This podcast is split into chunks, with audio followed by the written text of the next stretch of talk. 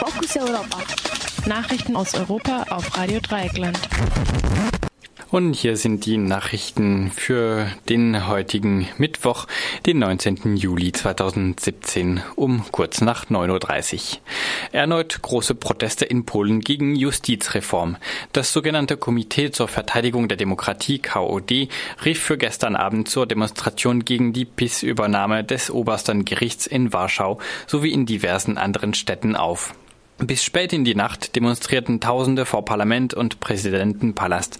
Die Menge legte den Verkehr lahm und skandierte freie Gerichte und wir wollen ein Veto vom Präsidenten gegen die PIS-Justizgesetze. Mit Sitzblockade an den Ausgängen des Parlamentsgebäudes Sejm sollten die PIS-Abgeordneten an der Abfahrt gehindert werden. Die Blockade wurde von der Polizei geräumt. Aktuell demonstriert eine Menschenmenge friedlich vor dem von Polizeikräften gesicherten Präsidentenpalast in Warschau.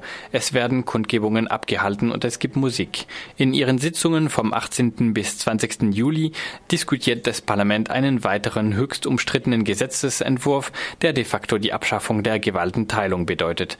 Die Abstimmung wurde auf heute verschoben. Die zwei Kammern des polnischen Parlaments hatten bereits vergangene Woche zwei umstrittene Gesetze zur sogenannten Justizreform verabschiedet. Europas Minister kritisieren private Seenotrettung. Das zynische Feilschen um Menschenleben geht unter anderem aus vom österreichischen Innenminister Sobotka und seinem deutschen Amtskollegen de Maizière. So lauten die Vorwürfe, einige Hilfsorganisationen würden direkt mit Schlepperbanden vor der libyschen Küste kooperieren und Schiffe absichtlich ihre Position verschleiern. Das meldeten Taz und Tagesschau am gestrigen Dienstag. Sobotka forderte sogar Strafen für selbsternannte Seenotretter im Mittelmeer. Die kritisierten NGOs, darunter Sea-Watch und Ärzte ohne Grenzen, wiesen die Vorwürfe zurück. Diese seien nie belegt.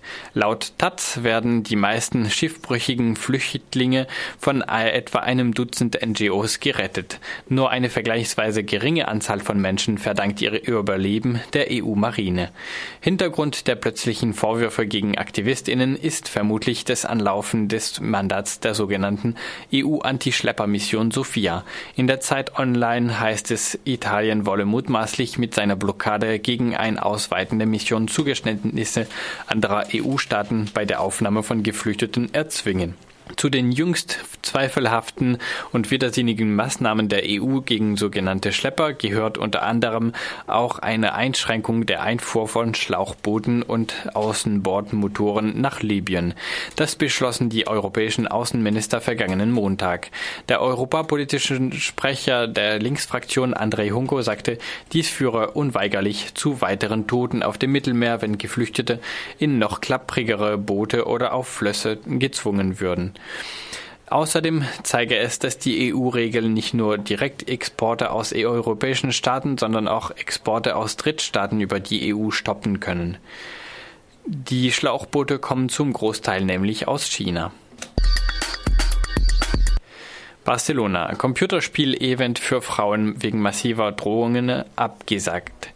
Das Gaming Ladies Event, ein äh, Treffen ausschließlich für Frauen, sollte am 27. Juli in Barcelona stattfinden. Wegen eines sexistischen Shitstorms wütender Männer, welche auch vor tätlichen Drohungen von strafrechtlicher Relevanz nicht zurückscheuten, wurde das Event schließlich abgesagt. Die Sicherheit der Teilnehmerinnen kann nicht garantiert werden, äußerte sich ein der Organisatorinnen anonym gegenüber der österreichischen Tageszeitung Der Standard. Der Softwarehersteller King, der sich für gesellschaftliche Themen wie Frauen- und LGBT-Rechte engagiert, wollte seine Büros in der katalanischen Hauptstadt für die Gaming Ladies bereitstellen. Immerhin konnten die Organisatorinnen einen anderen Veranstaltungsort in Barcelona finden, wie Gaming Ladies am Montag auf Twitter bekannt gab. Außerdem starteten sie einen Blog, in dem Gamerinnen sexistische Postings öffentlich machen können und der einen Einblick in das gibt, was Videospielerinnen ertragen müssen, wenn sie ihrem Hobby nachgehen. Es gibt eine große Nachfrage nach exklusiven Events Events wie diesem, wo wir Frauen einfach spielen können, ohne dass man uns belästigt, anmacht oder beleidigt, sagte eine der Aktivistinnen dem Standard, denn bei gemischten Gamer-Treffen zeige sich immer, dass wir Frauen so gut wie gar nicht präsent sind. Dresden. Anti-Pegida-Demonstrant zu Haftstrafe verurteilt, weil er im November 2016 einen Polizisten bei einer Rangelei am Rande eines Protests gegen Pegida mit einem Regenschirm geschlagen haben soll, wurde ein junger Mann wegen gefährlicher Körperverletzung und Widerstand gegen Vollstreckungsbeamte zu einer Freiheitsstrafe von acht Monaten ohne Bewährung verurteilt. Der Richter sah den besonderen Schutz der Beamten als höheres Gut an, das berichtet Radio Dresden. Die Verteidigerin kündigte an, beim Dresdner Landgericht auf jeden Fall in Berufung zu gehen. Ihrer Meinung sei der Tathergang anders gewesen, daher handele es sich allenfalls um fahrlässige Körperverletzung. Gipfel der Hetze gegen die autoritäre Formierung der Gesellschaft. Für den heutigen Mittwoch, den 19. Juli, ruft das Bündnis No G20 am Hamburger Hauptbahnhof zu einer Demo auf, die sich gegen die geplante Schließung der Roten Flora, die Gentrifizierung des Schanzenviertels, den autoritären Backslash und Polizeigewalt richtet. Das Bündnis will Gewaltfantasien gegenüber vermeintlichen Linksextremisten entgegenwirken, auf die unbehelligt Vernetzung rechtsextremer und auf die zahlreichen Opfer rechter Gewalt hinweisen. Inzwischen will ein SWR-Journalist auch Rechtsextreme und Hooligans unter den Randalierern der Proteste gegen den G20-Gipfel in Hamburg identifiziert haben. Außerdem erhielt die Bundesregierung vom Bundesverfassungsgericht gestern einen Rüffel, weil sie im Falle des Oktoberfestattentates Informationen über V-Leute hätte herausgeben müssen.